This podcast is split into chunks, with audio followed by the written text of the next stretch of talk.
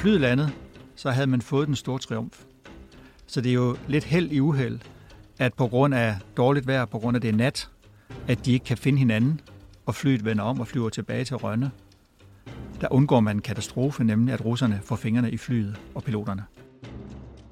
Og den her enkelte operation, som altså tæller mange lande, mm. Tyskland, Danmark, Sverige, England, USA, det har udgangspunkt i et projekt, som har titlen Red Sox, som amerikanerne sætter i søen i perioden efter 2. verdenskrig, og som i hvert fald løber i 15 år. Og det er et, øh, et projekt, som ledes af den gren af CIA, der hedder OPC, Office of Policy Coordination, som man beskriver som the dark part af CIA. Du lytter til det hemmeligste af det hemmelige. Et program om den kolde krigs hemmeligheder. Mit navn er Anders Christiansen.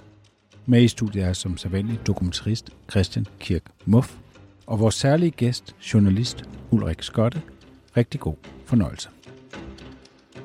Vi har i de to forrige afsnit fortalt om en mand, der hedder Jørgen Hvid. Vi har fortalt, at han bliver kaptajn på kongeskibet. Vi ved, at han er med kongefamilien i USA. At han introducerer ishockey til Danmark. Vi fik talt om, som han officielt set er jo en bedsteborger. Og så har du hele tiden sagt, at der var også en anden side af ham. Men vi har ikke rigtig kommet ind på, hvad det egentlig er, han lavede om natten, så at sige. Når du siger bedsteborger, så vil jeg jo sige, at han er jo en repræsentant for Danmark uden for landets grænser i flere forskellige regi. Og det regi, Jørgen så hemmeligt indgår i, har en lang og lidelsesfuld historie, vil jeg sige. Og hvis vi ligesom tænker os tilbage til slutningen af 2. verdenskrig med, med blokdannelse og at kommunistpartierne begynder at styre i Østeuropa. Vi i Vesten har ingen viden om, hvad der begynder at ske i Østeuropa. Vi har ingen folk derinde. Og derfor viser det sig faktisk, at det er svenskerne, der først begynder at lave projekter, hvor man siger, at vi vil have folk ind.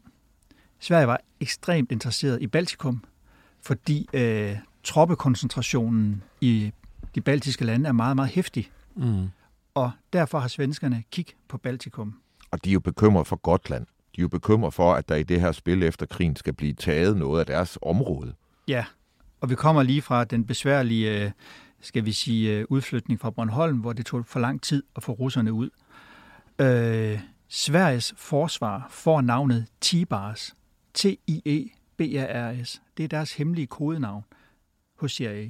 Så hvis man snakker om, øh, så fik vi hjælp fra T-Bars, så betyder det, så fik vi hjælp af det svenske militær. Ja, T-Bars vil organisere det. T-Bars øh, vil betale for det her. Og Sverige får en lidt uventet partner i SIS, altså englænderne. Så Sverige og England starter faktisk et projekt efter en verdenskrig, som handler om, at vi skal have folk ind i Østeuropa, for vi vil vide, hvad der foregår i Baltikum. Derfor begynder man i Sverige at træne baltere i at blive agenter, i at skulle klare sig selv, når de bliver sat i land i Baltikum eller i Polen. Det her har vi tidligere berørt. En interessant person i forbindelse med palmemordet, Åke J. Ek, han bliver efter at have været kæmpet på nazisternes side i 2. verdenskrig, og faktisk i lige efter krigen, i krigens sidste dage, lave et bombeangreb på det engelske gesandskabs kontor. Øh, øh, så bliver han rekrutteret af både MI6 og det svenske militær efterretningstjeneste under, og, og bliver sendt til Gotland. Fordi der er en masse flygtninge. Der er jo rigtig mange, der har flygtet efter... Altså når russerne, Sovjetunionen rykker frem øh, i krigens sidste dage og tager hele Baltikum, så er der rigtig mange, der skal væk, fordi de har støttet nazisterne, eller bare mm. fordi de ikke de frygter øh, øh, et kommunistisk styre. Og så ender de på Gotland. Og der går jo OGJ ikke rundt og rekrutterer dem. Jeg vil sige, hvis, øh, hvis de danske jobcentre de mangler inspiration, så kan man se, hvordan de forskellige efterretningstjenester de arbejder efter 2. verdenskrig i Berlin, i Tyskland, på at finde personer, der ligesom kan være på begge sider af jerntæppet. Der er simpelthen en hæftig rekruttering i gang af folk, der taler russisk eller de baltiske sprog eller andre sprog i Østeuropa, som man kan træne og uddanne og så sende over. Det er ikke kun svenskerne, det er ikke kun englænderne, det er også CIA. Mm. Ja, og, og det er jo også folk, som ikke har... Altså, du ved, det er folk, der er sårbare. De er forladt deres hjem, de er kommet til et nyt sted. Hvis de kan blive affilieret med en efterretningstjeneste, der vil måske betale dem, beskytte dem, give deres familie et sted at være, så kan man jo overtales til at, at samarbejde med dem. Det er folk, hvis liv er sådan rykket op med rode på det her tidspunkt. Og øh, svenskerne er, går altså først i gang. Det, der så sker, det er, at svenskerne hyrer en balder, der hedder Arkadi Valdin. Han får direkte reference til chefen for den svenske øh, forsvars efterretningstjeneste. Til Palm? Ja, og, og det er lidt usædvanligt, dels på grund af hans nationalitet. Mm. Øhm, men det er, hvad der i hvert fald står ifølge de ting, jeg kan se. Og den her fyr, Valdin, han får til opgave at rekruttere og træne på svensk jord. Han skal simpelthen finde mulige personer, som er parat til at lade sig blive spioner i svensk regi og lade sig blive indsat i Østeuropa. Og det kører med, som sagt, med direkte reference til Palm. Og et, et godt eksempel er en operation, man så laver i 1947 i Polen. De finder en mand, der hedder Jonas Degnis, og hans skæbne er i sig selv et meget godt billede på de her efterkrigsår. Degnis han sidder i et fængsel i Berlin, og fra hver sin side begynder russerne og amerikanerne at nærme sig. Og da de nærmest har fået kvæst Berlin, der bombarderer de så det her fængsel, og så slipper han ud.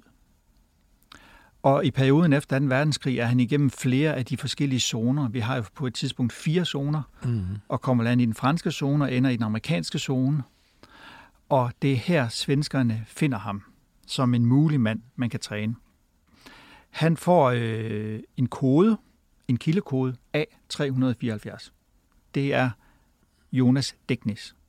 Og han bliver trænet på svensk grund.